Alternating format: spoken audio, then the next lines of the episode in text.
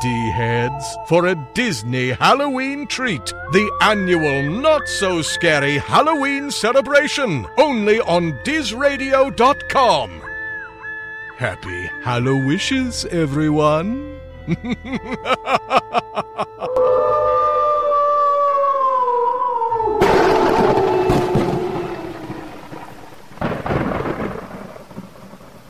It's time, D heads! Disney Blu presents Disney on Demand. Every week, Disney Blu lets you relive the magic, the movies, and the memories with celebrity guests, the best of classic Disney, and breaking news on Disney's latest. So put on your ears and give it a little bibbity bobbity boo. Disney Blu's Disney on Demand is on the air. Now, here's your host, Jonathan Johnson. All right, all of you D heads, you tuned in for another magical installment of Disney Blu's Disney on Demand and happy Halloween. That's right, the time has arrived. All month long, you've been celebrating our not so scary Halloween celebration here at the show. And this week, for show number 89 for the week of October 30th, 2014, we have all kinds of fun. As you're getting ready to go trick or treating, collect that candy, celebrate the spooky, the scary, Remember not to light any black flame candles because we have none other than Tobias Jelinek stopping in here at the show. That's right, Tobias, who played Jay in Disney's cult favorite, Hocus Pocus, is going to be stopping in here at the show. He's going to talk about what it was like working on this fan favorite film, the possible sequel, what happened behind the scenes, who is he in touch with still from the cast, and many other things, including what's going on currently in his career. In addition, we have the D team back. Yes, Halloween would not be complete without the D team, and Nathan is stopping in to give you a rundown of what happened this week in Disney history. We also have Caitlin back giving you the latest from the Walt Disney World Resort with WDW in 2. Pages here looking deep into more spooky and scary songs from Disney's Magical Music Review and welcoming back, yes, our Diz Radio D team member who has been on hiatus for some time due to a variety of different things. Lexi has returned with this week's Hollywood Walk with a little bit more about our very special guest here this week, Tobias. We have all kinds of fun on the horizon, some spooky scaries, and maybe some different things as we're celebrating Halloween slightly different here for Disney On Demand. So, all of you D heads, with that said, before I kick off the show, I do want to mention that DizRadio.com is proudly sponsored by DVC rental.com. At DVC rental.com, you can save up to 60% on your next Walt Disney World trip and spend those extra funds on souvenirs and making it the most magical by saving up to 60%. You can stay at the Grand Floridian, the Polynesian, and many other vacation club properties just by booking through DVC rental.com. So, all VD heads, with that said, it is time to get spooky, scary. Halloween has arrived. Let's not light any black flame candles, so let's officially kick off show number 89 for the week of October 30th, 2014. Happy Halloween, D heads.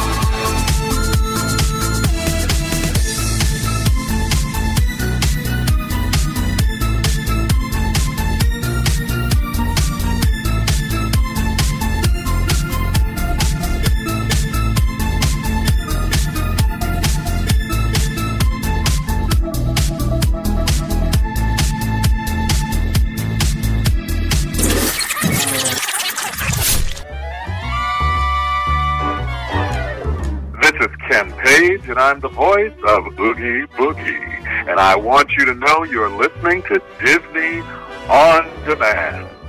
Ooh.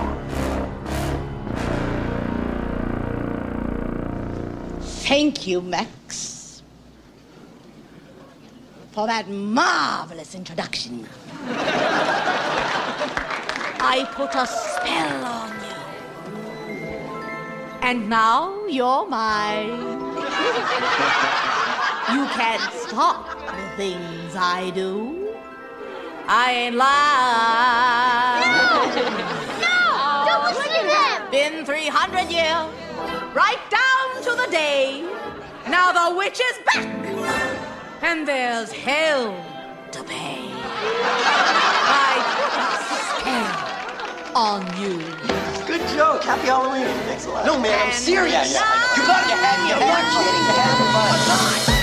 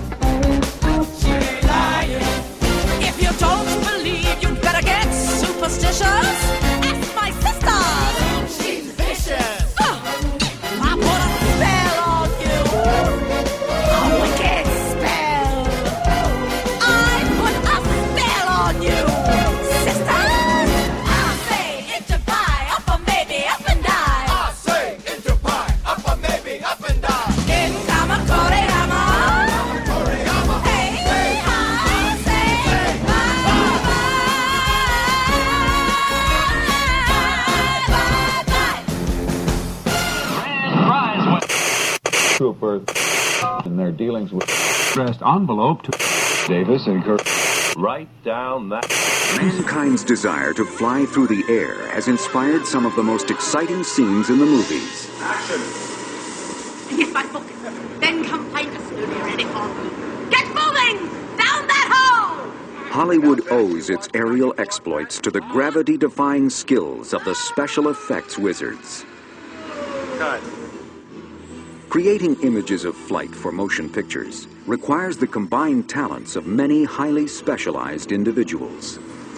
Mostly, mostly what, what I need from Terry is to be able to rotate and to, to pitch like this. In a And Today, we'll take an inside look at the Disney film Hocus Pocus and see how Bette Midler and her fellow witches are kept airborne for scenes of breathtaking broomstick aerobatics.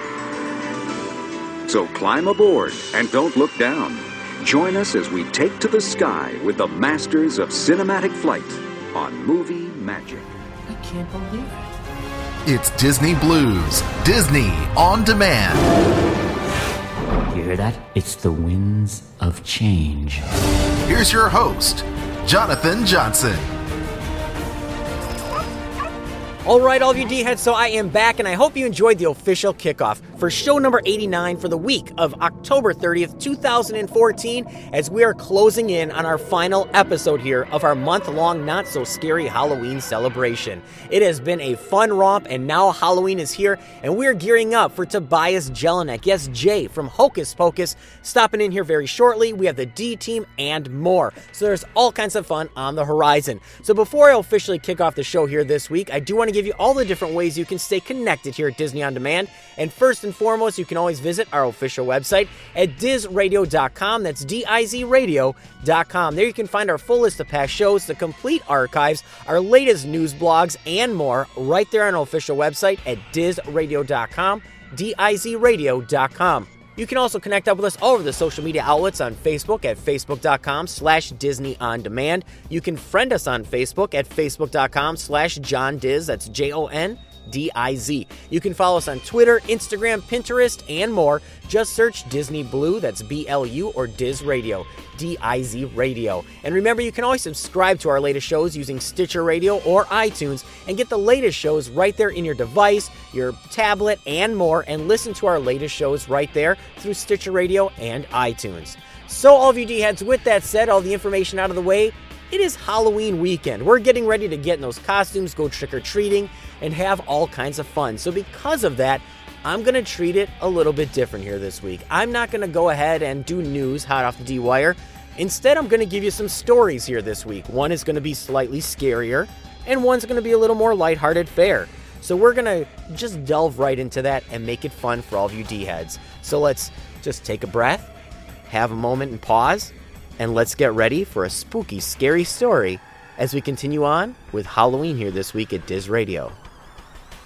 This one is called The Tunnel of Terror. All right, let me make it a little more scary. The Tunnel of Terror. No way, Rachel said. You guys go. I'll wait out here. She put her hand on the sun heated railing outside the Tunnel of Terror ride. Come on, Penny said. It'll be fun. And we already went on the rides that you wanted. Yeah, Tricia said, rubbing her shoulder. We did the bumper cars twice, just because you wanted to. I don't even like them. Come on. It can't be that scary, Penny said. Rachel looked at the ride. The whole thing was indoors, but it was the middle of the day. The sun was high, and she figured there would be some cracks of light peeping in. And she could always close her eyes, so she took a deep breath. then, as air flowed from her lungs, she managed to say, Okay. Super! Penny rushed around the railing. Great! Trish grabbed Rachel's arm and ran towards the entrance. Is it scary? Rachel asked as she gave her ticket to the old man who was sitting at the stool at the entrance. The man shrugged. It's up to you. He dropped her ticket in the plastic bucket. But we always give you what you pay for. Before Rachel could ask what he meant, she was herded inside by her friends. In the dark, she could barely see the cars as they came along the track. As the first car stopped, Penny and Trish jumped in. Rachel rushed forward, but there was no room. Hey, she called, but the car was rolling. Rachel jumped into the next one and pulled down the safety bar. She didn't want to get too far separated from her friends. It, it won't be bad, she said, speaking out loud to bolster her courage. It's just going to be some mechanical monsters or some stuff painted on the walls. Maybe some dummies with fake blood. The car moved towards a pair of wooden doors. In the dim light, Rachel could see the brushstrokes in the flat black paint. Ahead, Penny and Trisha's car pushed open the door, and vanished inside. Here it goes, Rachel thought on her own as she reached the door and pushed it open with a dull thud. As the door slammed behind her, Rachel entered a darkness so deep it was as if the world had never known such a thing as vision. The dark interior was beyond blackness, a cave within a cave wrapped in a shroud of velvet. Only the jostling of the car let Rachel know that she was moving. Penny? She shouted out, listening for the sound of another car or the giggles of her friends. Trish? Her words seemed unable to travel beyond the darkness. She heard no answer. The car spun suddenly, turning sharply to the left and shooting forward. Rachel screamed as she found herself face to face with a grinning skull. The jaws of the skull opened wide, then snapped shut. Rachel grabbed the safety bar to keep it from leaping out of her seat. Before her scream ended, the car spun away, leaving the image burned into her vision as the blackness returned. Get a grip, she told herself. It's all make believe. She felt foolish for screaming. All she'd seen was a piece of plastic shaped like a bone. Nothing real, no true terrors. The car lurched again. A man rose up with an axe in his hands. The screams burst from Rachel's lungs. The car spun back into blackness, then shot almost instantly toward another chamber where a hand thrust Rachel forward and she forced shut her eyes. She gripped the bar with both hands and thought about it running from the car. Even in her panic, she understood that this would be too dangerous. I'll wait, she said. She knew she could get through this with her eyes closed. The car lurched. Through shut lids, Rachel sensed a brief flash of brightness. She pulled one hand from the bar and covered her eyes, trying to screen out even the faintest hint of what lay in front of her. Something brushed her face. String, she thought. That's it. Dangling pieces of string. And another lurch, leading to another flash. And another. Soon Rachel thought, not much longer. It was a cheap ride in a cheap amusement park. There was no way that the ride would last much longer. And it didn't. A few more lurches forward as she bumped the car, pushed through another pair of swinging doors. Rachel quickly dropped her hand and opened her eyes. The car was back at the start of the ride. She stumbled off and went through the door marked with an exit sign. Bright light made her blink. Cool, Penny said. Kinda cheesy, Trish said. She looked at Rachel. Well, Rachel shrugged. It was okay. As she walked along the railing, the ticket man smiled at her. Then he closed both eyes tight for an instant. Rachel turned away from him. He knows, she thought, but he couldn't. And he even if he did, so what? Come on, Rachel said, tapping Penny on the shoulder. How about the bumper cars again? What do y- you? The words froze in Rachel's mouth as Penny glanced back toward her. Penny's flesh had turned ancient and wrinkled. Her teeth were yellow and broken, and her hair was nothing more than wispy strands of white. Rachel gasped and her closed her eyes. When she opened them, everything was normal. What? Penny asked. Is something wrong? No. Rachel shook her head instantly and she looked away. My imagination, she thought. The ride just made me imagine that. She stared at the tree, A cross and a man hung from the lowest branch. A thick rope circled his neck, and he swung slowly in the breeze. A buzzard sat on his shoulder, and Rachel gasped and pointed. She looked towards her friends, then back at the tree. The image vanished. In her head, Rachel had heard the words of the ticket man We always give you what you pay for. Rachel realized she was still pointing. Her eyes locked on her fingers. Her own hand turned to fleshless bone. She thrust it from her sight and looked down towards the ground. A screaming face rose from the earth at her feet. Rachel lifted her head towards the sky. The clouds became heads with snakes for hair and fangs for teeth. Rachel stared straight ahead, afraid to shut her eyes again, afraid that any attempt to shut out the images would bring something even worse. As she took a step to catch up with her friends, she wondered how much longer this ride would last. Boo! All right, all of you D heads. So there you go. A little bit of a scary story, something to get you jostled and going, and something to celebrate Halloween. I hope you're uh, releasing those hands from those little D heads out there and uh, letting the clamminess kind of air out. So, all of you D heads, there you go. A little scary story. I have something a little bit less scary later on here in the show. But i with that, I'm going to leave it go. Uh, you know, we're not going to do news here hot off the D wire. It's fun. It's Halloween. We're making things great. We have the D team stopping in here very shortly. We have Caitlin here with WDW and 2 with the latest from the Walt Disney World Resort here this week. And we also have Nathan taking a look at what happened within Disney history here this week.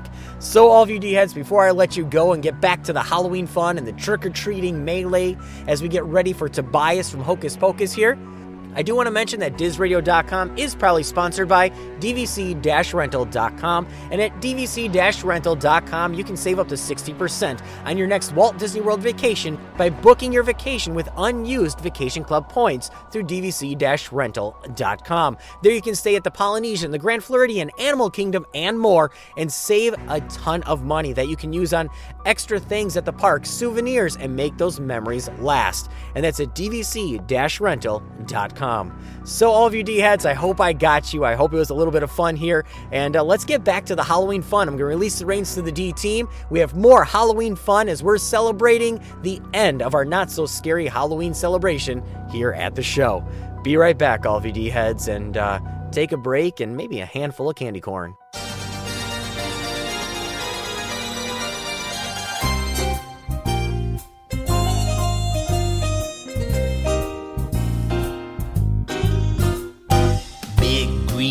Lizards, rattlesnakes, hurricanes, tornadoes and quakes, frogs and worms, and spiders and bees, Nope, they don't scare me. ghosts and witches, goblins and ghouls, werewolves howling at the moon, bugs in the rugs, and bats in the trees. Nope, they don't scare me. Alone in the graveyard, the stray dogs bite. Zombies dancing in the pale moonlight. Won't that give you a terrible fright? Nah, that doesn't scare me. Nope,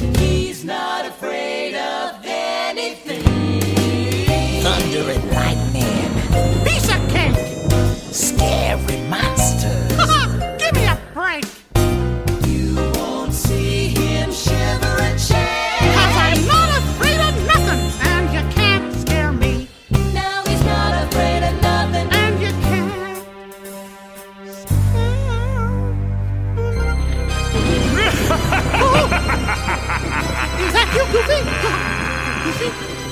Gee, sure it's dark in here.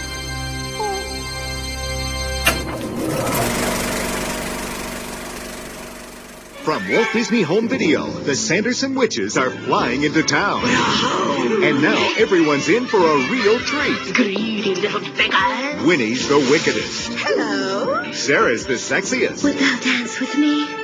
And Mary's the hungriest. No time for singing. They're here to have some fun and practice a little witchcraft. If they could only get it right. She did it. Hocus Pocus on video cassette. Hello, this is Larry Bagby, and I was Ice, or Ernie, but Ice from Hocus Pocus. And this is Disney on Demand. Hi there, it's Caitlin here with WDWN2, a quick rundown of what's happening in the parks. The Move It, Shake It, Celebrate It Street Party is now officially the Move It, Shake It, Dance and Play It Street Party. As a part of the updated experience, guests can now vote on which songs they'd like to hear during the dance party. Some new characters like Phineas and Ferb and Stitch will also be there to dance with. Other interactive elements include the chance to see yourself on a party float. Just tag your pictures with Move It, Shake It pics. If you haven't heard, Disney Parks has slowly been fading out the PhotoPass cards, and now it's official. By using your Magic Band or Perk ticket, all of your PhotoPass pictures will be automatically synced on your My Disney Experience account. Videos from Tower of Terror and the Seven Dwarfs Mine Train will be there too. And if you've been to a Disney park in the last 45 days, your photos from that trip should be there as well. It will be so nice not to have to keep track of that PhotoPass card anymore. In downtown Disney, or Disney Springs news, a new restaurant has just been announced. Morimoto Asia will be a two story Pan Asian restaurant featuring the recipes of Chef Masaharu Morimoto. He's thrilled to bring one of a kind eating experiences to Disney in late 2015. Located at the Landing, formerly Pleasure Island, Morimoto Asia will have waterside seating, terraces, and a cocktail lounge. They also announced plans for an upscale dining experience called the Boathouse, which will feature steak, seafood, and a raw bar, as well as dessert cruises on the water. The Boathouse will open in the spring of 2015. And in holiday news, every night at the castle at 6:15, Anna, Elsa, Kristoff, and Olaf will be on hand for a frozen holiday wish, so make sure not to miss it. Thanks for listening, and until next time, don't forget, you can fly. Back to back. belly to belly.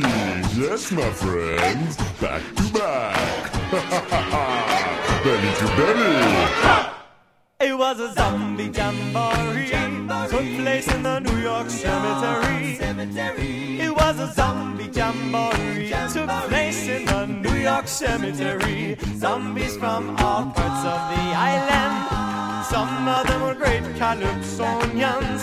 Since the season was carnival, oh, they got together in Bacchanal. And they were singing back to back, good, belly to belly. Well, I don't give a damn, cause I'm stoned dead already. Back to back, belly to belly, it's a zombie jamboree. One female zombie, how she's dancing out of the grave. In one hand, she's holding a quart of rum. The other hand was knocking a conga drum. You know, the lead singer starts to make his rhyme. While the other zombie is rocking in time. One bystander, he had this to say. It was a trip to see the zombies break away. And they were singing back to back more. Belly to belly, well, I don't Back to back, belly, belly to belly, a zombie jamboree. And they were singing back to back, more. belly to belly, well, I don't give a damn, cause I'm stoned already. Oh, back to back, oh, oh. belly to belly, a zombie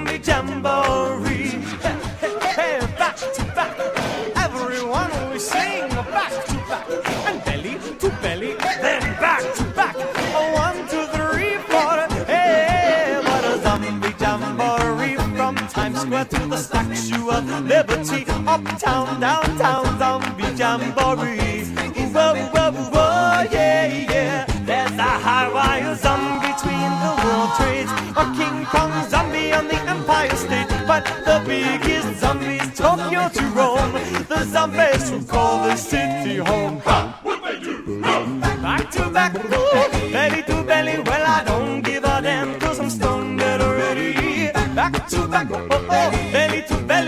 zombie jamboree, and they were singing back to back more.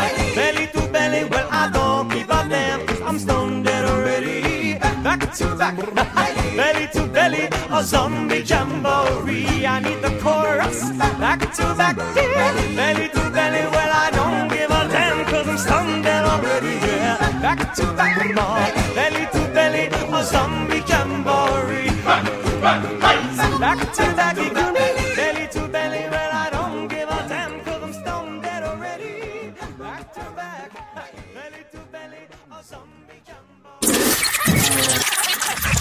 want to smash some pumpkins?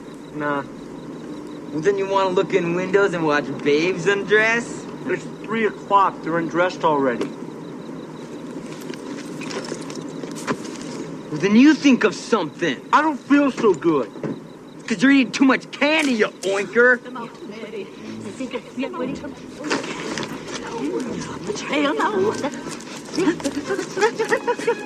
Yo, witch, get your face off my shoe. Wrong boy. Oh, sorry, Winnie. Why, why, why was I cursed with such idiot sisters? Just lucky, I guess. Oh man, how come it's always the ugly chicks that stay out late? Chicks. Mm-hmm. We haven't much time left. We shall have to. We shall have to make the potion from memory. Hey, let us out of here. Yeah, we're really sorry. We think you're really cute. Hush.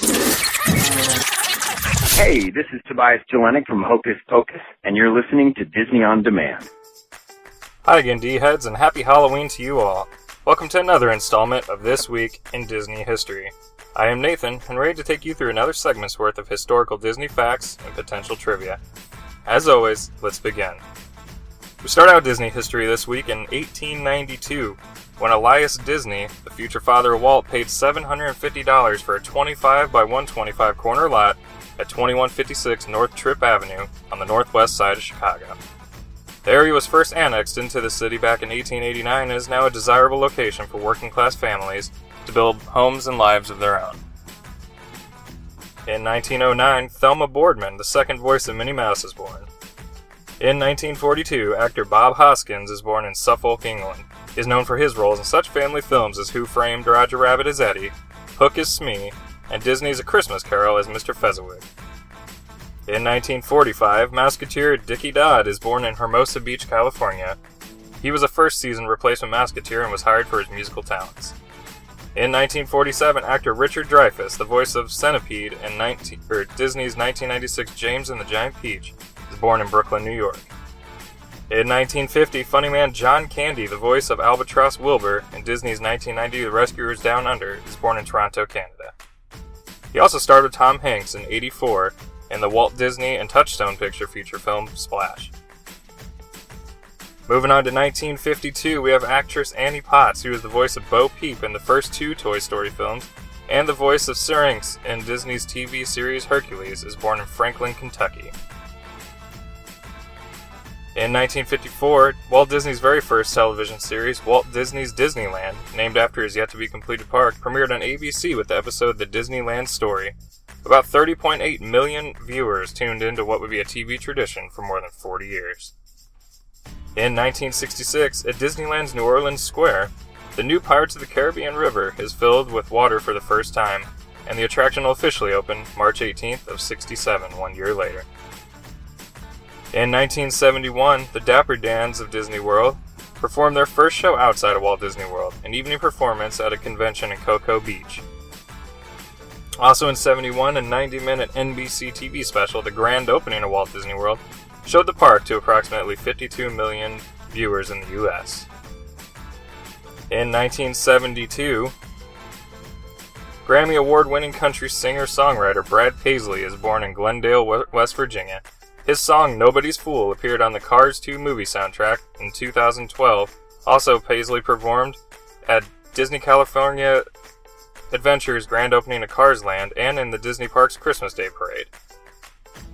In 1980, Annette Funicello, Cubby O'Brien, Tommy Cole, Sherry Alberoni, and Dickie Dodd join other Mouseketeers wearing black ears and white shirts on a soundstage in Burbank, California to celebrate the 25th anniversary of the original Mickey Mouse Club. In 1992, Disney's 91 animated hit Beauty and the Beast is released on VHS and Laserdisc. In 93, Tim Burton's animated fantasy, The Nightmare Before Christmas, debuted in U.S. theaters. In 1996, Toy Story is released on VHS and Laserdisc. In 1997, The Adventures of Ichabod and Mr. Toad aired on the Disney Channel, four days after it had been announced that Disney World is closing the classic Mr. Toad attraction in Fantasyland. In 1997, ABC TV's The Wonderful World of Disney aired the movie The Tower of Terror for the first time. Starring Steve Guttenberg and Kirsten Dunst, a disgraced reporter investigated an abandoned luxury hotel where five people mysteriously disappeared 60 years earlier. It's an early attempt at turning a theme park, park attraction into a Disney movie. In 2003, when hinges creak in doorless chambers, strange and frightening sounds echo through the halls.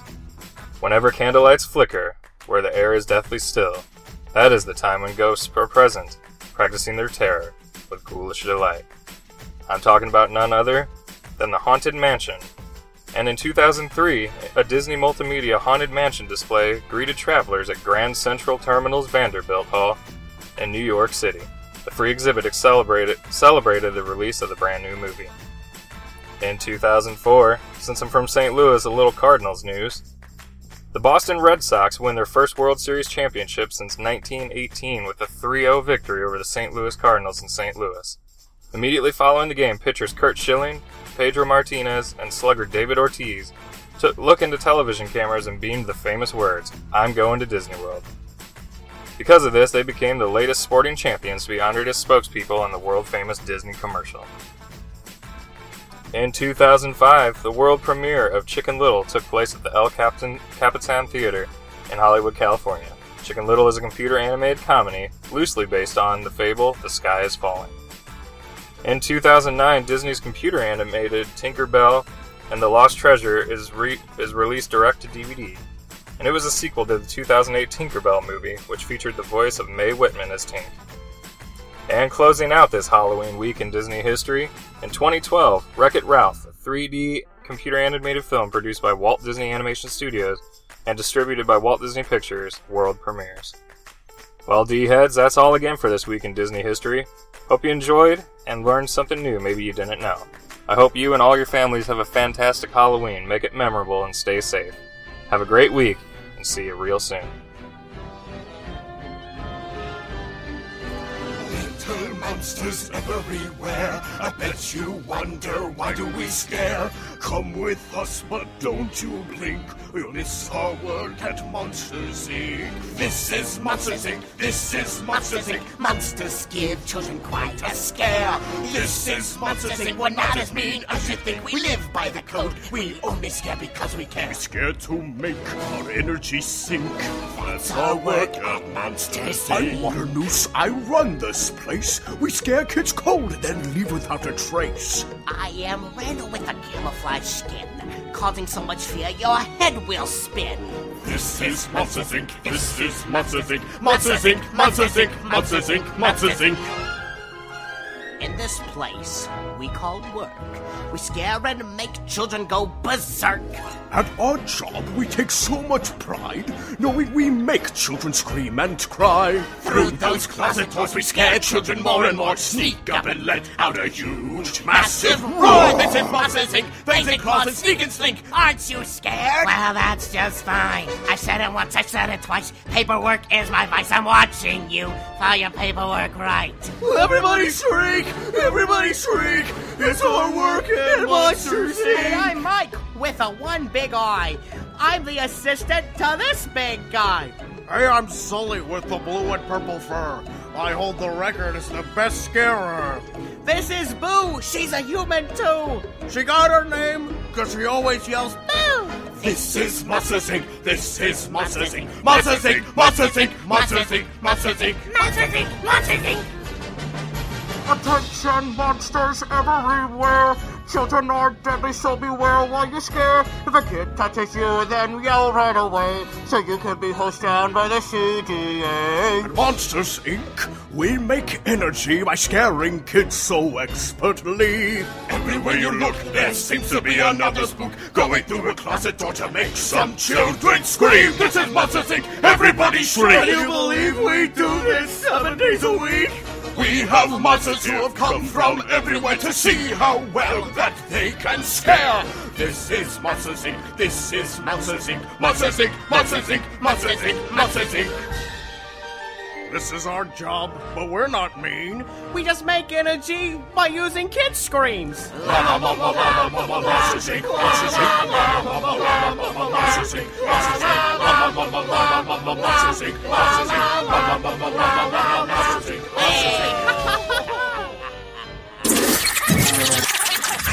Today is Halloween, and Disney Channel wants you to prepare for 24 hours of back-to-back scare. First, watch Playhouse Disney for some Halloween whimsy.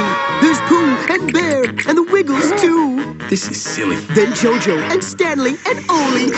Boo! Then Disney Channel brings you Minnie and Mickey. Wow, the Recess Gang gets a bit tricky. There's Lilo and Stitch and Kim in a stitch. We're talking Halloween, so don't lose your hand. Let's do this. Watch the Prouds instead. Then see Ray as a bunny, and Lewis acting funny. And Raven shows how to look like a cow. Then get horrified I'm a little freaked out. when Lizzie gets zombified. So spend Halloween with Disney Channel this year and see 24 hours of back-to-back fear. Watch it Friday, Scare Day. Happy Halloween. And now back to Disney Channel's Ha Ha Haunted Halloween.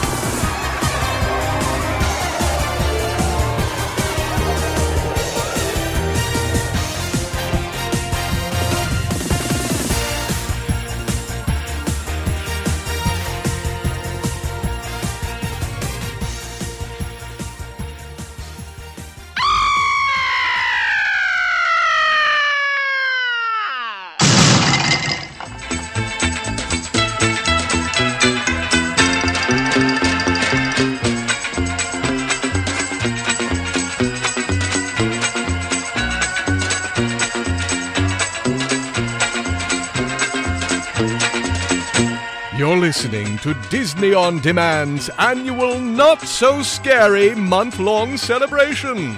Beware of hitchhiking ghosts.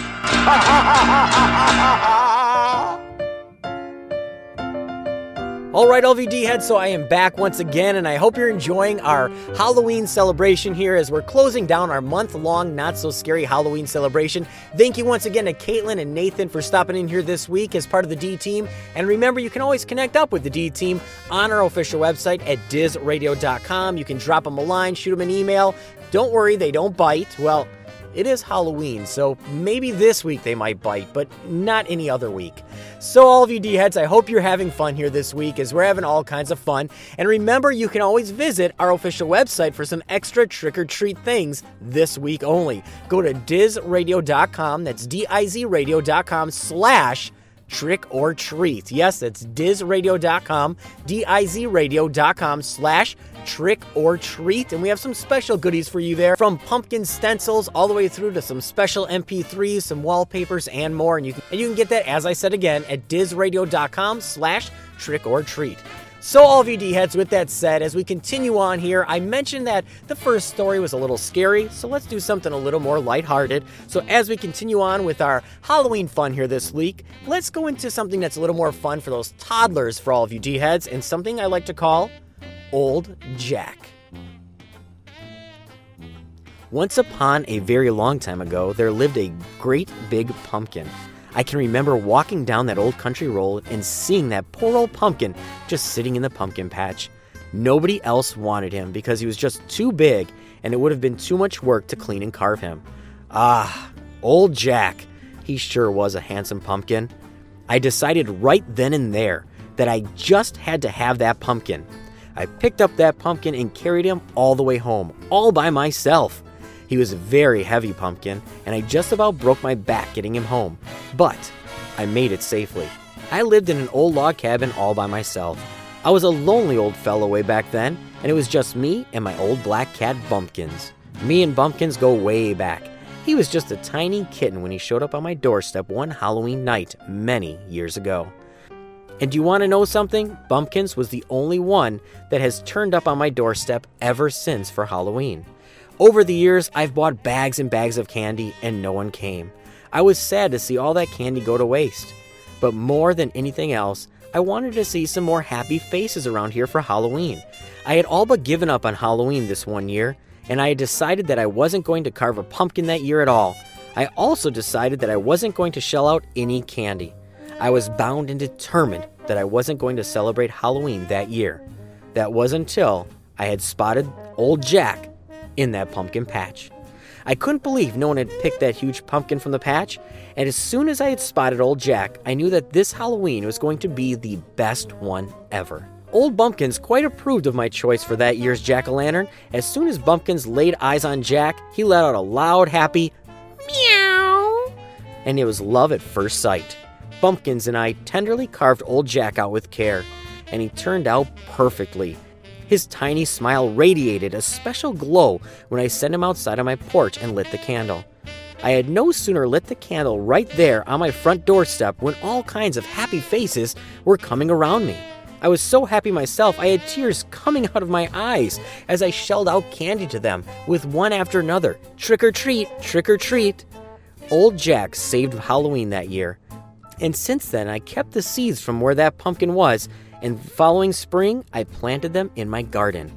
Every year now, all my jack o' lanterns are part of Old Jack, and I've never been a lonely Halloween person again. So, all VD heads, there you go. Something fun, lighthearted, the story of old Jack, and definitely fun ones. And I hope you're enjoying our Halloween celebration here. Coming up very shortly, we have none other than Tobias Jelinek stopping in here at the show. You know him as Jay from Disney's cult classic Hocus Pocus. We also have the return of Lexi, yes, our D team member from Down Under, as she's going to stop in with the Hollywood Walk. And we also have Paige with the Magical Music Review, as she's going to look a little bit deeper into Disney's spooky music this Halloween. So, all VD heads, with that said, I hope you're enjoying our Halloween celebration as we're closing in on the final episode of our not so scary Halloween month long celebration. So, all of you D heads, don't light any black flame candles. Get ready for those trick or treaters. Prep up your costumes. And I'm going to release the reins to the D team. And the next time I'm back, I'm going to be reminiscent about a favorite Hocus Pocus with Tobias Jelinek. Be right back, all of you D heads.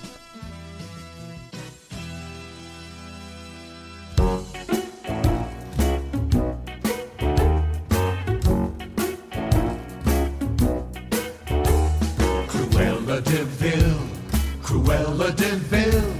If she doesn't scare you, no evil thing will. To see her is to take a sudden chill. Cruella, Cruella de Vil. The curl of her lips, the ice in her stare. All innocent children had better beware. She's like a spider waiting for the kill. Look out for Cruella de Vil. At first you think Cruella is the devil. But after time has worn away the shock, You come to realize you've seen her kind of eyes. watching you from underneath a rock. This vampire bat, this inhuman beast, she ought to be locked up and never released. The world was such a wholesome place until Cruella, Cruella de Vil.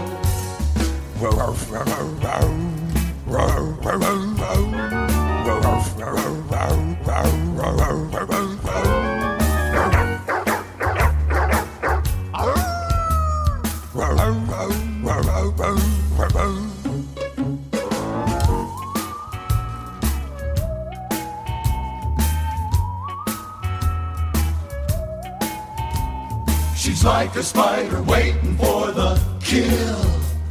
Look out for Cruella de Vil. At first you think Cruella is the devil. But after time has worn away the shock, You come to realize you've seen her kind of eyes. watching you from underneath the rock. This vampire bat, this inhuman beast, she ought to be locked up and never released.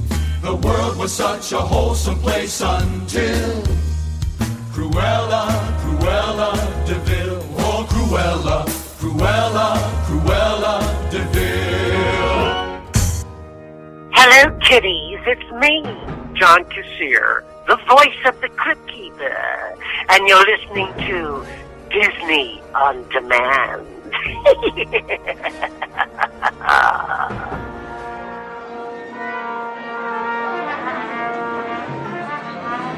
Places, everybody. This is a tape. Quiet on set. And one, two, Let's start those projectors and look at this week's Hollywood Walk.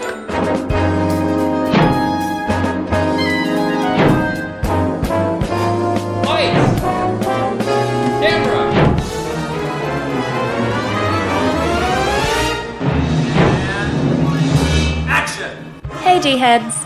It's been a while since I've been on the show. Thank you so much for all of your support and for putting up with me during this tough time. But I'm feeling much, much better and am so happy to be back here. I am ready to go. And I'm especially happy to be part of Diz Radio's annual Halloween special. Now, Halloween is not as crazy down here in Oz, but let me tell you, we are definitely getting more into it. I'm going dressed as a fairly unique Disney character, I think. Mm, the Feather Duster from Beauty and the Beast. it should be a fun night. Before that, however, this week's special guest is a fantastic Disney Halloween actor. Tobias Jelinek was a big part of the Hocus Pocus film, along with Sarah Jessica Parker. We all love that one, it's one of Disney's classics. It must have been so fabulous to be around all those ghouls and ghosts and get to be part of a special kind of Disney magic Halloween magic. okay, so I'll keep this week's rundown short and sweet because I know everyone wants to get out there and enjoy their trick or treating. So, in Hocus Pocus, Tobias was best buds with Ice. Together, the two made the bullies of the film. And that's just part of the fun, isn't it? Now, the bully theme stuck with Tobias for a bit because four years later, he played a member of a motorcycle gang in Batman and Robin in 1997. And now, more recently, this week's special guest has worked on a range of short films and is a regular in LA theatre. This includes the play Terminator 2 Judgment Play. Sounds pretty fun. Also, last year, Tobias lent his talents to another film.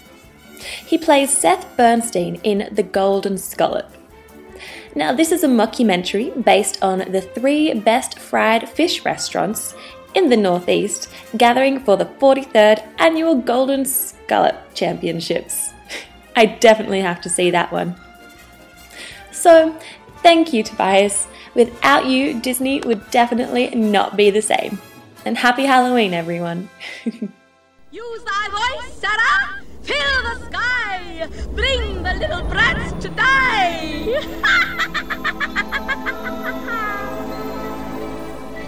Come, little children, I'll take thee away into a land of enchantment.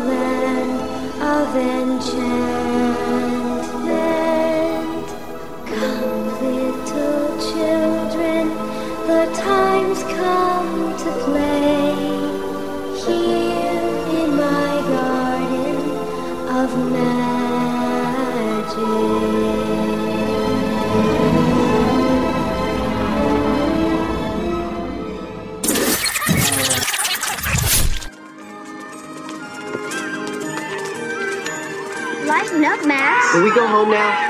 No.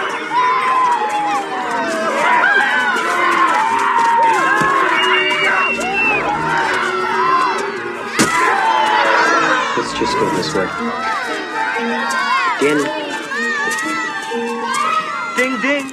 Ding ding. Stop and pay the toll, kid. Ten chocolate bars, no licorice. Dump out your sack. Drop dead.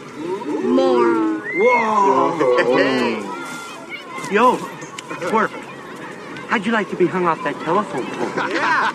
I'd just like to see you try. Because it just so happens I've got my big brother with me.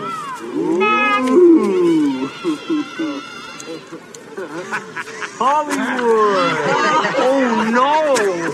Oh! so, you're doing a little trick or treating. Ding dong! Woo! Just taking my little sister around. Mmm, that's nice. Whoa, I love the costume. Yeah.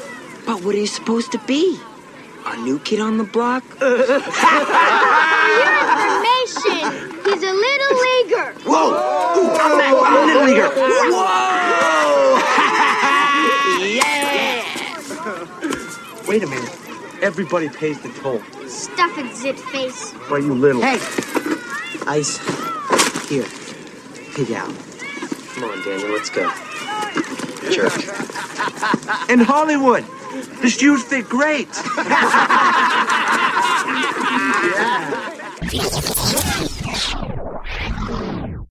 Lights, camera, action! It's time for this week's Disney On Demand special guest. All right, all of you Disney fans, you tuned in for another magical installment of Disney Blu's Disney On Demand. And all month long, we've been celebrating our not so scary Halloween celebration.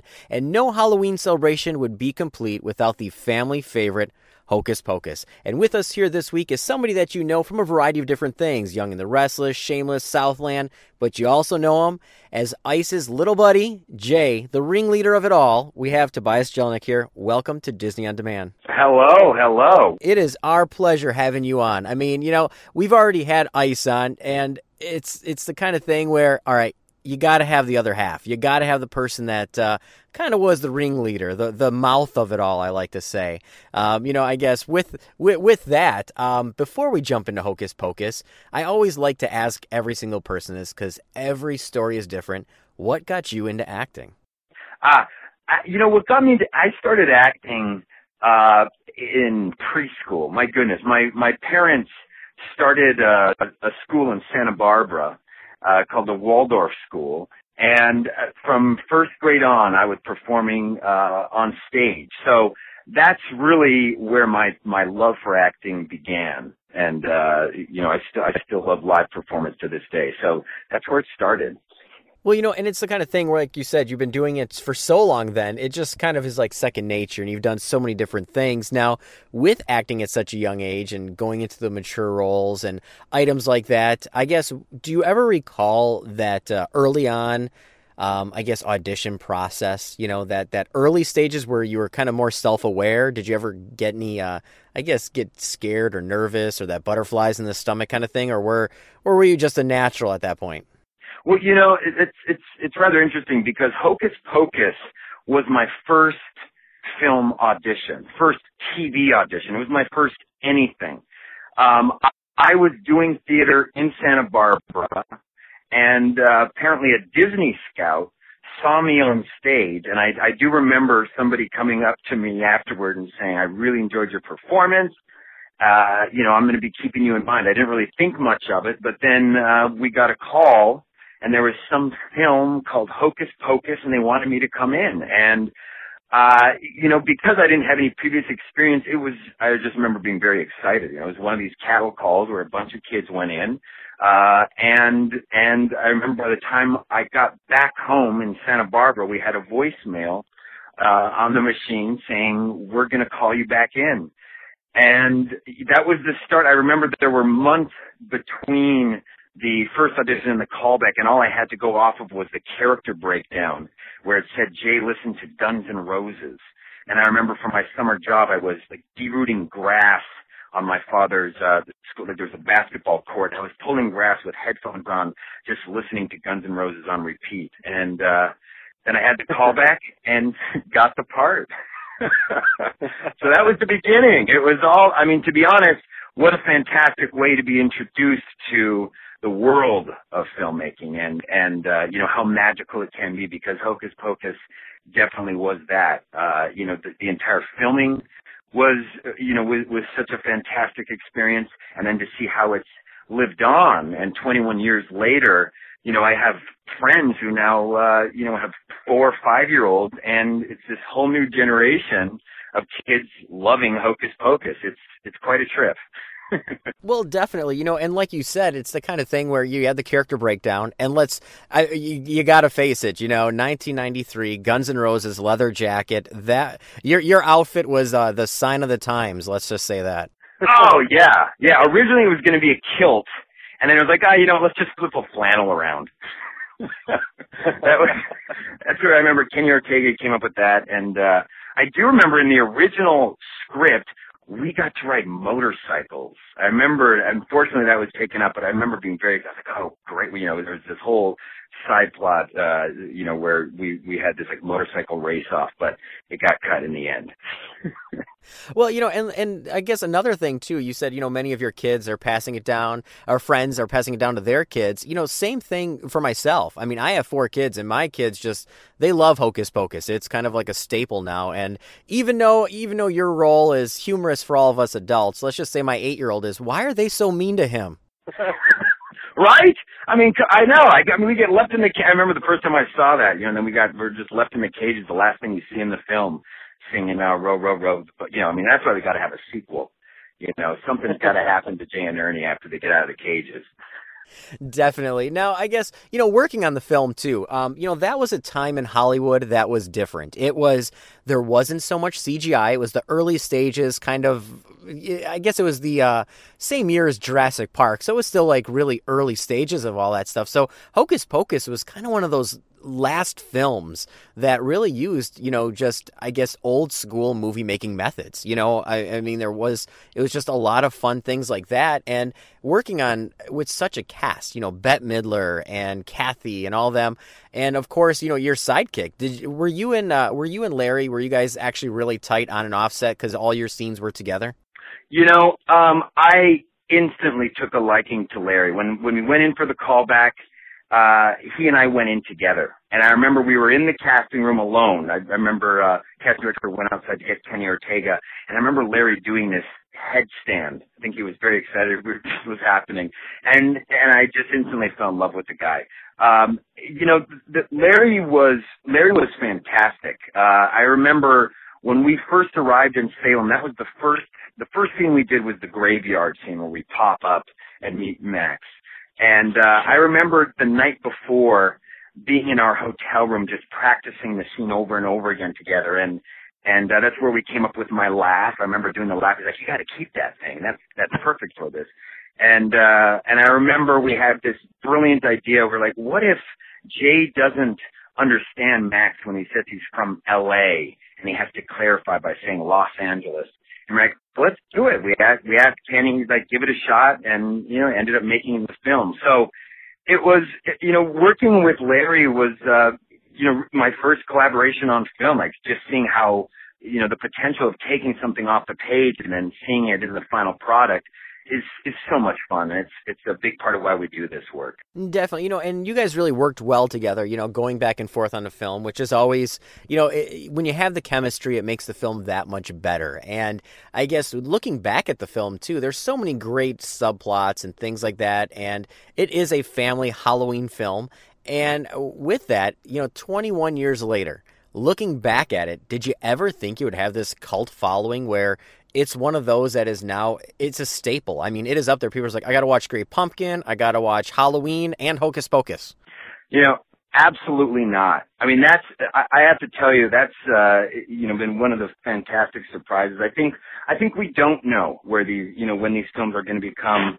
You know, they'll either have a cult following or they'll have some kind of cultural iconic uh, you know, quality that, that survives the decade. And I think Hocus Pocus was a little late, like catching on, you know, I mean, it, it, uh, I, you know, I, I, the past few years, I'd say actually the past five years with Facebook is, is where I've really noticed what an impact it's had on people's lives. Where I have people, you know, hit me up, usually around Halloween time. And, um, I, I think we're so fortunate, you know, when, when a film does kind of, you know retained it it becomes a part of our cultural story and and uh, it is something we can pass on to the generations. But i had no idea. It was i don't think anybody could you know when it first came out. Well definitely you know and it made that shift where it was going to be a you know a television movie then ended up going to the big screen. And you know i guess looking back uh, at the film and being on set and all those things like that i guess you know working with that were there any uh, i guess hijinks or fun or anything like that that happened off camera that are just those little tokens you're going to take back with you, you know, for eh, years and years to come is just remembering these little, uh, I guess, nuggets off to the side that is just something special to you?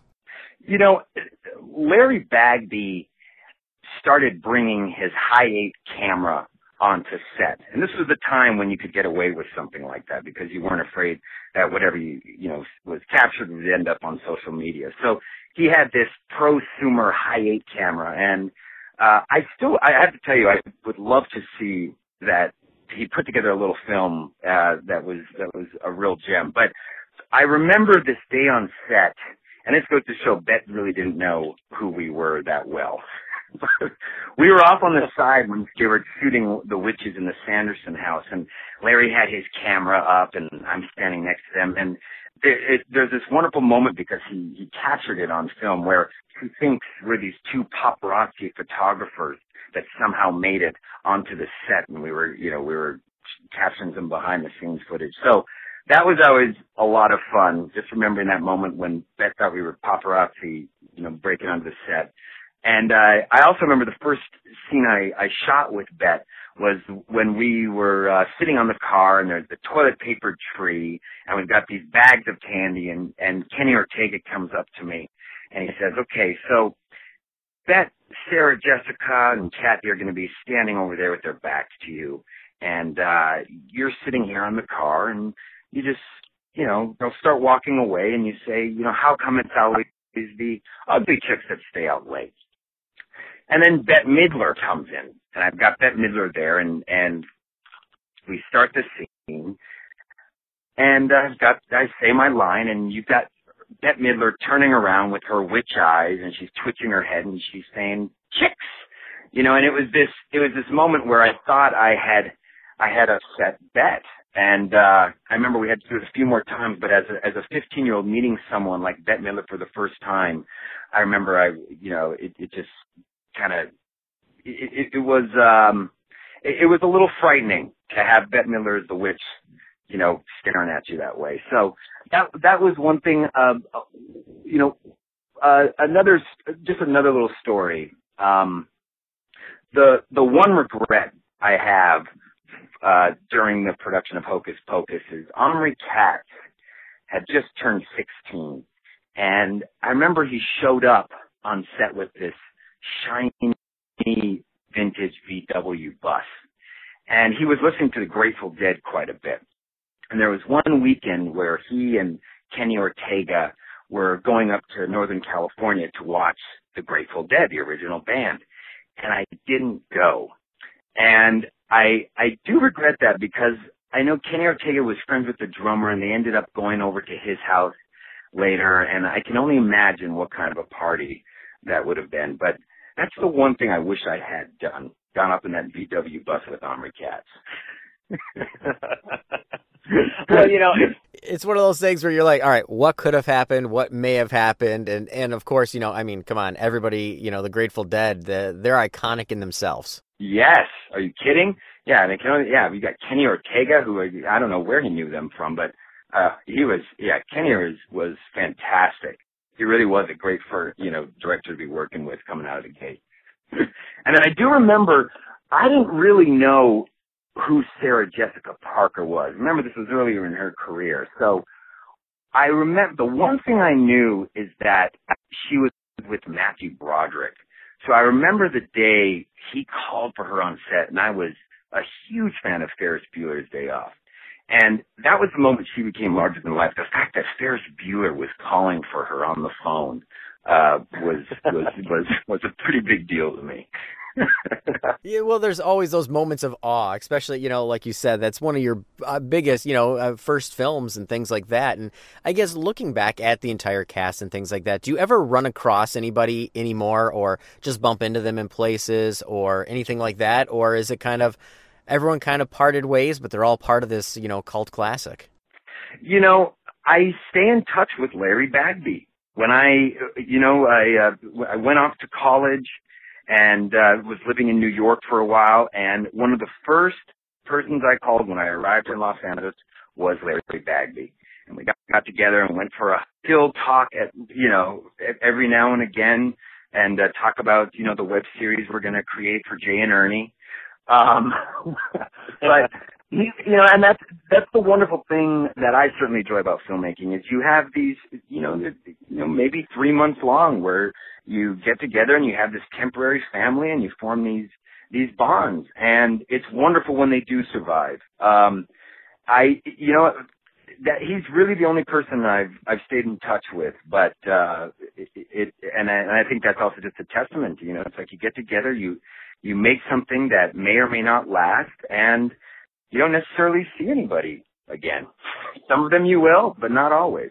Definitely. Well, you know, I get there's a couple more things I might tackle with Hocus Pocus in a bit, but of course, you know, you're not just stuck in 1993 walking around with flannels and leather jackets. You know, you've had a variety of other things too, like I've mentioned, you know, Young and the Restless and Shameless and Southland, and of course, you know, you're going to be getting a lead role as well, and that's going to be coming out for a nice sci-fi film. If you want to let everybody in on that. Yeah, I, I'm I'm very excited about this. It's uh you know it's a film.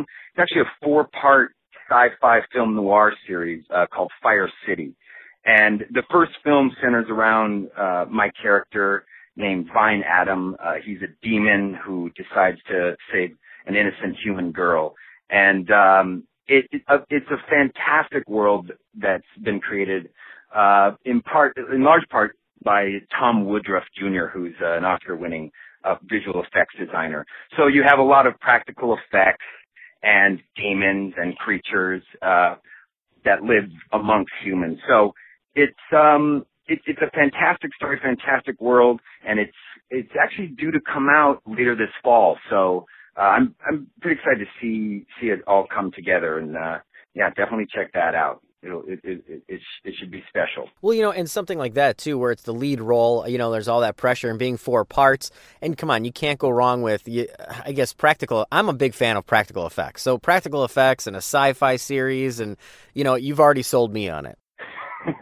yeah, well, the trailer the trailer is out, so that's a, a good way just to get a taste of the world.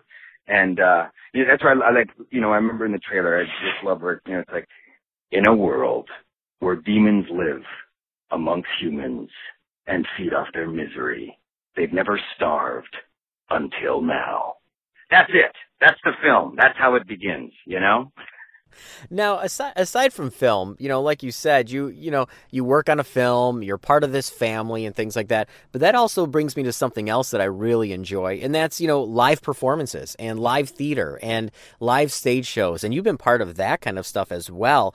Um, and you know, I, I, I can't even describe it. I guess I'll let you describe it. But it seems pretty uh pretty fun, interactive, and uh, I guess all kinds of fun that's still going on in your area as well. Correct? Yeah, I, I I've absolutely enjoyed it, live interactive theater. Uh, I was part of the uh, original cast for this, you know, popular LA show Point Break Live, where I pay, played uh, Bodhi Patrick Swayze, and it's a, a pretty crazy show where we cast uh, the Johnny Utah Keanu character out of the audience every night. People get up to audition, and the audience picks their Keanu, and then we do the entire film with skydiving, surfing tsunamis, bank robberies, and uh, it's fun because it's always different, always unpredictable, and there's a lot of interfacing right in the audience where you know the show is not kept on the stage, but it goes you know into the crowd and then even into the street. So uh, it it was a lot of fun because uh, theater like this shows what's possible. And I think a lot of people, we do crave live interaction and it's, it's fun, especially in this day where we're more and more glued to our smartphones to, uh, interface with a live crowd and I think with live actors. Um, so it's something I definitely plan to, you know, keep pursuing and, and, you know, keep active in my life. Definitely, you know, and with live theater is, uh, I guess, do you get that thrill and kind of that that high off of just it's right there you're getting the reaction right away no two nights are the same? Is that something that you really find to be thriving as opposed to you know working your lines and getting ready for a take and resetting? You know live theater just has that unpredictability. Is that something that you just really you know do you get that that jolt from that? Yeah i uh i i i always love the unpredictability of theater. And and i uh you know to be honest i I, I think they're different beasts. I, I love film and television acting, but it's also wonderful getting to also talk to people after a live show and you get to talk about the experience and you realize it's, it's different for everybody. And, uh, it, what's, what's fun is it's, it's, you're not just acting to a camera, but you are reacting to people's laughter. You're reacting to mi- mistakes that happen in the moment. And that was a big part of this show is everything is a part of the show. Somebody yells, it becomes a part of the show. Somebody falls, it becomes part of the show. And, uh, you know, it just reminds you that there is no failure. Uh, it's, and that's, I think, a part of where a lot of laughs come in live shows like this is, uh, you know, everything is, everything is allowed. Now, I guess, I guess moving forward too, and, uh, you know, so many different things you've been part of and bringing it back home around to, uh, Hocus Pocus and all that stuff, and everybody's talking about the Hocus Pocus sequel. And this is something that everybody continues to talk about. There's been rumors about it. Uh, we talked with Larry Bagby about it. I guess, what is your take on a sequel, and would you be opposed to, uh, I guess, seeing what happens with, you know, with uh, Jay and and Ice uh, hanging in those cages? Okay, this is a very big question. You know that because we've all we've all heard the rumors about sequels over the years. You know, the latest I've heard, which I have to say I'm a big fan of, is Tina Fey's production company is going to make Hocus Pocus 2. I mean, it, it's out there. Now, obviously, we have to know what happens to Jay, what happens to Ice.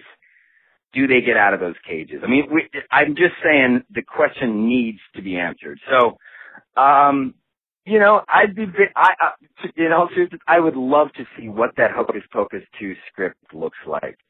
Um, and, uh, yeah, I don't know, like the story I heard is it, it picks up generations later. Uh, so the saga continues and it's, you know, the descendants of, of Danny and Max. So, uh, yeah, I don't, I, I, I'd love to see it. And I, I personally would just love to, I'd love to work with Larry Bagby again. That's what it comes down to. I want to see ice shaved in the back of his head again. well, you know, not just that, but I, you know, I'd expect to see some long golden locks on your head again too. Yeah, yeah. Uh, that, well, this is true. This is true. Okay, all right. I'll I'll put them back on. You know, that's what, you know one thing that that w- that was funny about my hair is uh when we shot Hocus Pocus.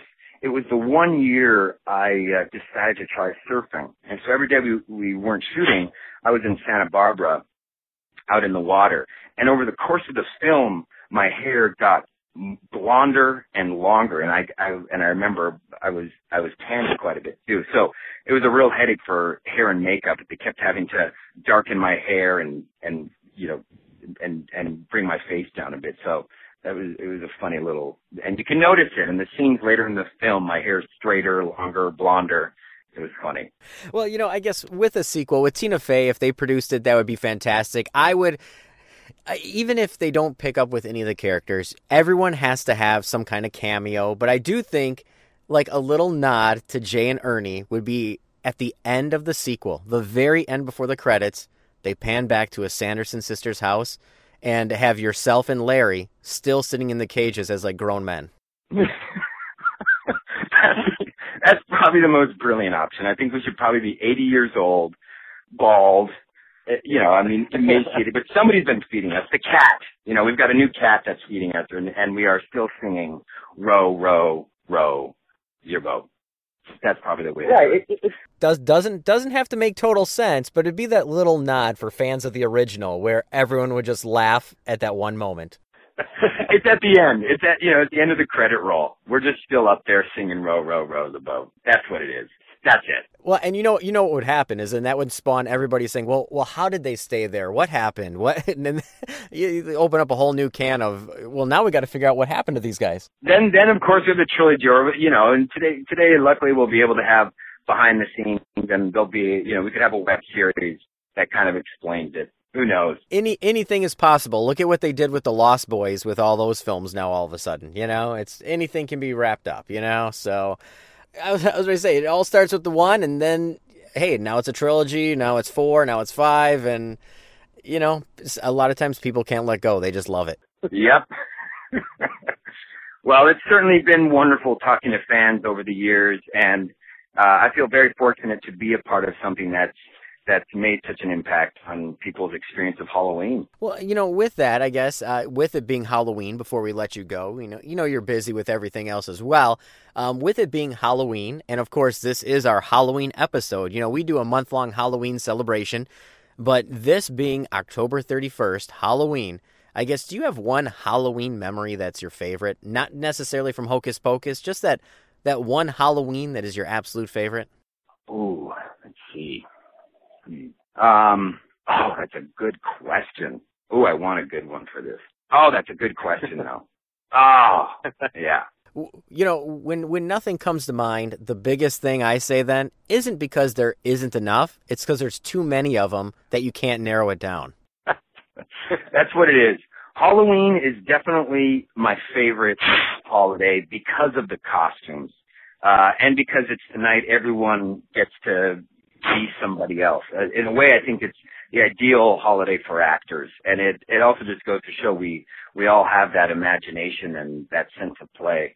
And I, I do love how Halloween brings it out in all of us. Definitely. Well, you know, we know you're busy. So many different things on the horizon. You know, new lead role in the film coming out soon as well, and reminiscent about Hocus Pocus, so many other things. So I guess for all your fans out there, fans of Hocus Pocus, fans of just watching the banter of, you know, Jay and Ernie and always picking on everybody, um, you know, passing it down to their kids, is there any final words you want to leave out there for all the fans listening in?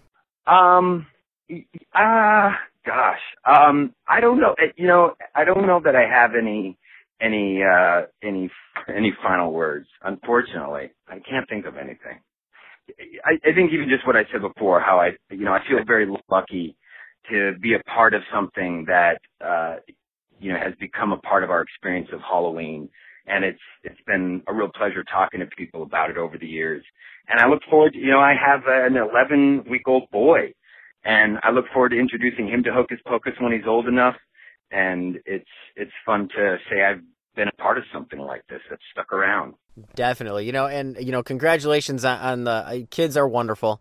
Um, I, I think the biggest, the biggest, hardest thing with Hocus Pocus that I should have brought up earlier is I have an eight-year-old daughter, and now she's reached the age where I think she's starting to wonder what does a virgin lighting the candle mean. exactly, exactly. The one slip up. That's the one thing in the in the film, but it, that's I think a part of it's those little. You know, it's the same thing with like with the Marshalls being there. You have a, a brother and sister playing husband and wife, and there's a wonderful balance of adult humor with all of the you know the fantastic things that that keep children interested year after year.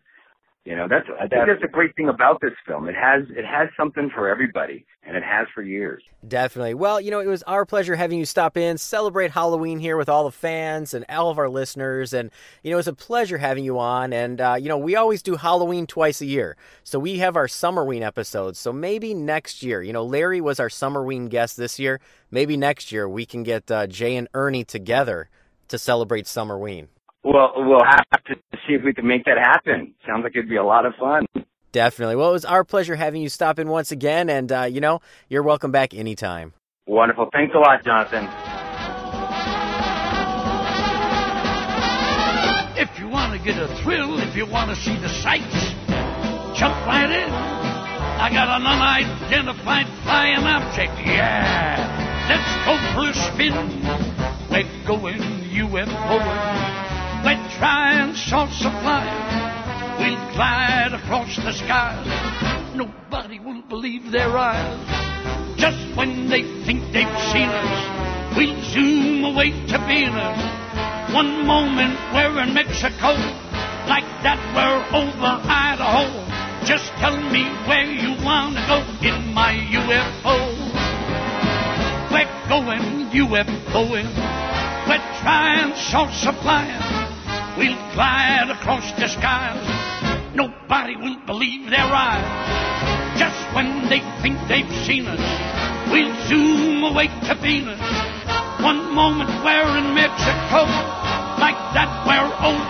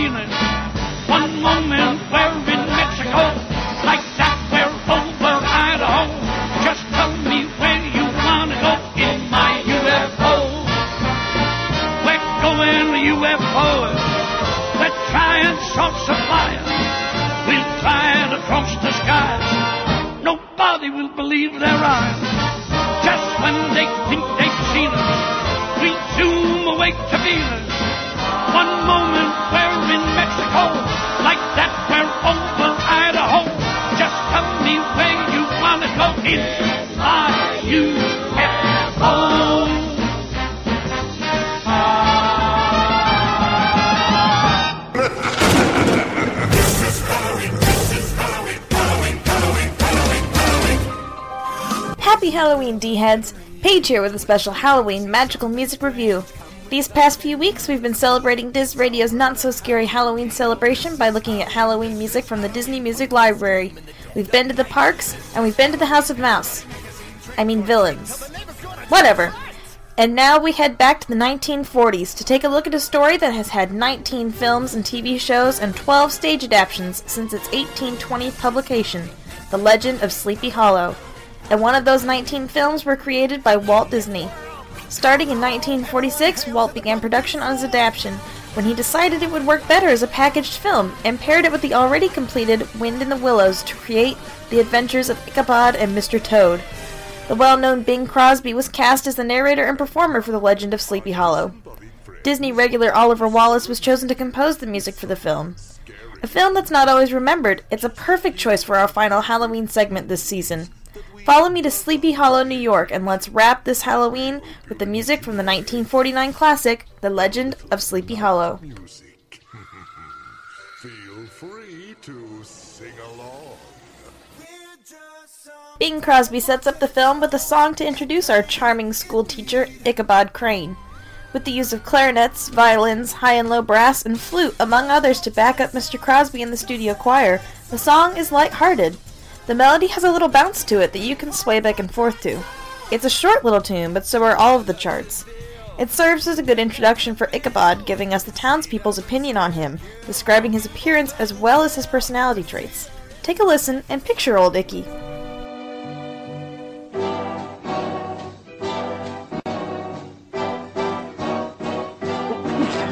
Odds bodkins, gadzooks.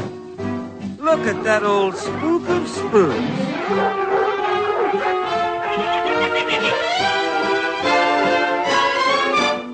Who's that coming down the street? Are they shovels or are they feet?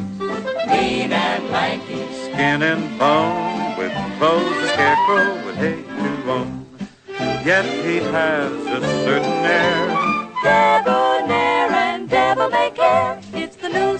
Schoolmaster. What's his name? Ichabod, Ichabod Crane. Ichabod, what a name. Kind of odd. But nice just the same. Funny pen, funny frame. Ichabod, Ichabod Crane. Ichabod may be quaint, may be odd, and maybe he ain't. Anyway, there's no complaint Ichabod, Ichabod Crane. And though the arrival of the pedagogue gave rise to mixed emotions, the townspeople all agreed they'd never seen anyone like Ichabod, Ichabod Crane. Even in a short film, Icky finds time to have a love interest, and her name is Katrina. Katrina is the most eligible young woman in Sleepy Hollow, with many men under the spell of her beauty and charm, but no one more so than Ichabod. Mr. Crosby sings this lovely little song to describe Katrina, just as he did for Ichabod. With more use of, from the woodwinds and violins to create a light melody, there is once again a chorus to accompany Mr. Crosby's voice. Katrina and Ichabod are an interesting pair. You've heard his song, now take a listen to Katrina's and create your own picture of this belle. Oh.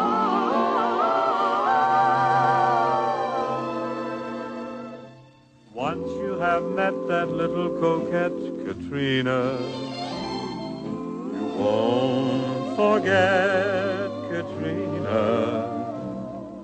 But nobody yet has ever upset Katrina. That cute coquette Katrina. You can do more with Margaret or Helena or Anne or Angelina. But Katrina will kiss and run to her romance is fun, with always another one to start. And yet when you met that little coquette Katrina, you've lost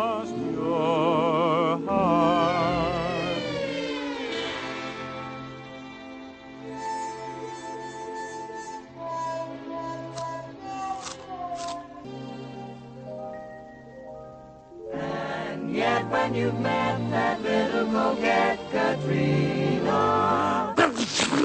You've lost your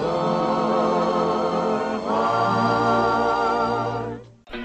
Now, our Icky is quite a superstitious man, so when Brom Bones learns of this, well, he just felt it was his duty to share the story of the legendary rider that haunts Sleepy Hollow, the Headless Horseman. The instrumentation is more on the ominous side, with lower notes in the strings and low brass present, along with some woodwinds for some runs, high brass, and percussion to keep the tempo moving along. Mr. Crosby and the chorus give a perfect account of the legendary rider, describing the spook for who he is and what his purpose is. They even provide the method to escape him. I'm starting to feel some chills. Mr. Crosby, do tell us the story of the Headless Horseman. Just gather round and I'll elucidate on what goes on outside when it gets late. Long about midnight, the ghosts and banshees, they get together for their nightly jamboree. There's things with horns and saucer eyes, some with fangs about this size. Some are fat and some are thin. And some don't even wear their skin. Oh, I'm telling you, brother, it's a frightful sight to see what goes on Halloween night. Oh, when spooks have a jamboree, they break it up with fiendish glee. Ghosts are bad, but the one that's cursed is the headless horseman. He's the worst. That's why he's a on Halloween night. But when he goes a jogging across the land, holding a noggin in his hand, demons take one look and groan and hit the road for parts unknown. Beware, take care, he rides alone. And there's no spook like spooked spur. They don't like him and he's really burned. He swears to the longest day he's dead. He'll show them that he can get ahead. They say he's tired of his flaming top. He's got a yen to make a swap. So he rides one night each year to find a head in the hollow here. Now he likes them little, he likes them big. Or in the middle or awake. Black or white or even red. The headless horseman, he's ahead with a hip, hip, and a clippity clap. He's out looking for a cotton chop, so don't stop to figure out a plan. You can't reason with a headless man. Now, if you doubt this tale is so, I met that spook just a year ago. Now, I didn't stop for a second look, but made for the bridge that spans the brook. But once you cross that bridge, my friend, that, I must be off. I must get my costume ready for tonight. I hope you all have a wonderful Halloween, D-heads. I'll be back next time with an all-new magical music review. Until then, see ya! Happy Halloween! With a hip, hip, and a clippity clop. he's out looking for a head to swap. So don't try to figure out a plan. You can't reason with a headless Man,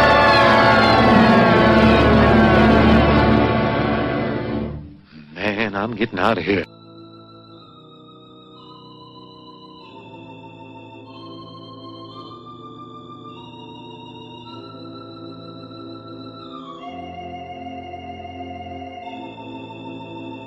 Welcome, foolish mortals, to Disney On Demand's annual not so scary month long celebration. Get your costumes on, bags in hand, and trick or treat.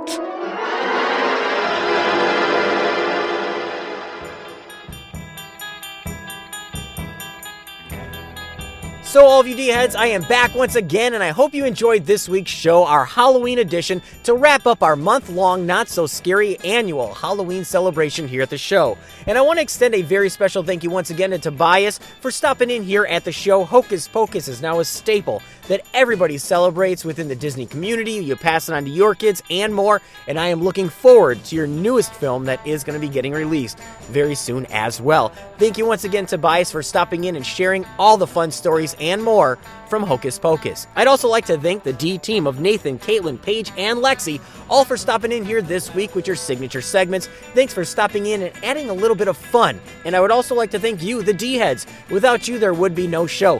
Thank you for stopping in, spreading the love, and making Diz Radio what it is today.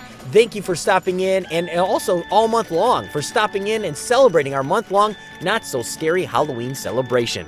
So, all of you D heads, before I let you go and I let you know what kind of goodies we have on the horizon here, I do want to mention all the different ways you can stay connected here at Disney On Demand. And first and foremost, you can always visit our official website at dizradio.com. That's D I Z radio.com. There you can find our full list of past shows, the complete archives, and more right there on our official website at dizradio.com. That's D I Z radio.com. You can also connect up with us all over the social media outlets on Facebook at facebook.com slash Disney On Demand. You can friend us on Facebook at facebook.com slash Jon Diz. That's J O N D I Z. You can follow us on Twitter, Pinterest, Instagram, and more. Just search Disney Blu, that's B L U, or Diz Radio, D I Z Radio. And remember, you can always subscribe to the latest shows using Stitcher Radio or also iTunes and get the latest show right there in your mobile device. Listen to it and enjoy. So, all of you D heads, with that said, it is Halloween. Yes, we are celebrating Halloween. We're wrapping up our month long Halloween celebration. So, to let you go, I figured let's go down that that bit of memory, that path, that that thing that makes it fun, the thing that inspired us to have a not so scary Halloween celebration. And as our little trick or treat to you, we're gonna leave you with a little bit of Boo to You Parade. Happy Halloween, all of you D heads, and as I always say, as we get busy, as things get hectic, never neglect family for business. Be safe this Halloween, all of you D heads, and I'll catch you online. Hiya, folks! Hello, everyone!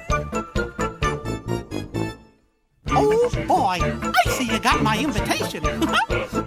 Welcome to our not so scary Halloween party. We're so glad you could make it. And look, the gang's all here. Happy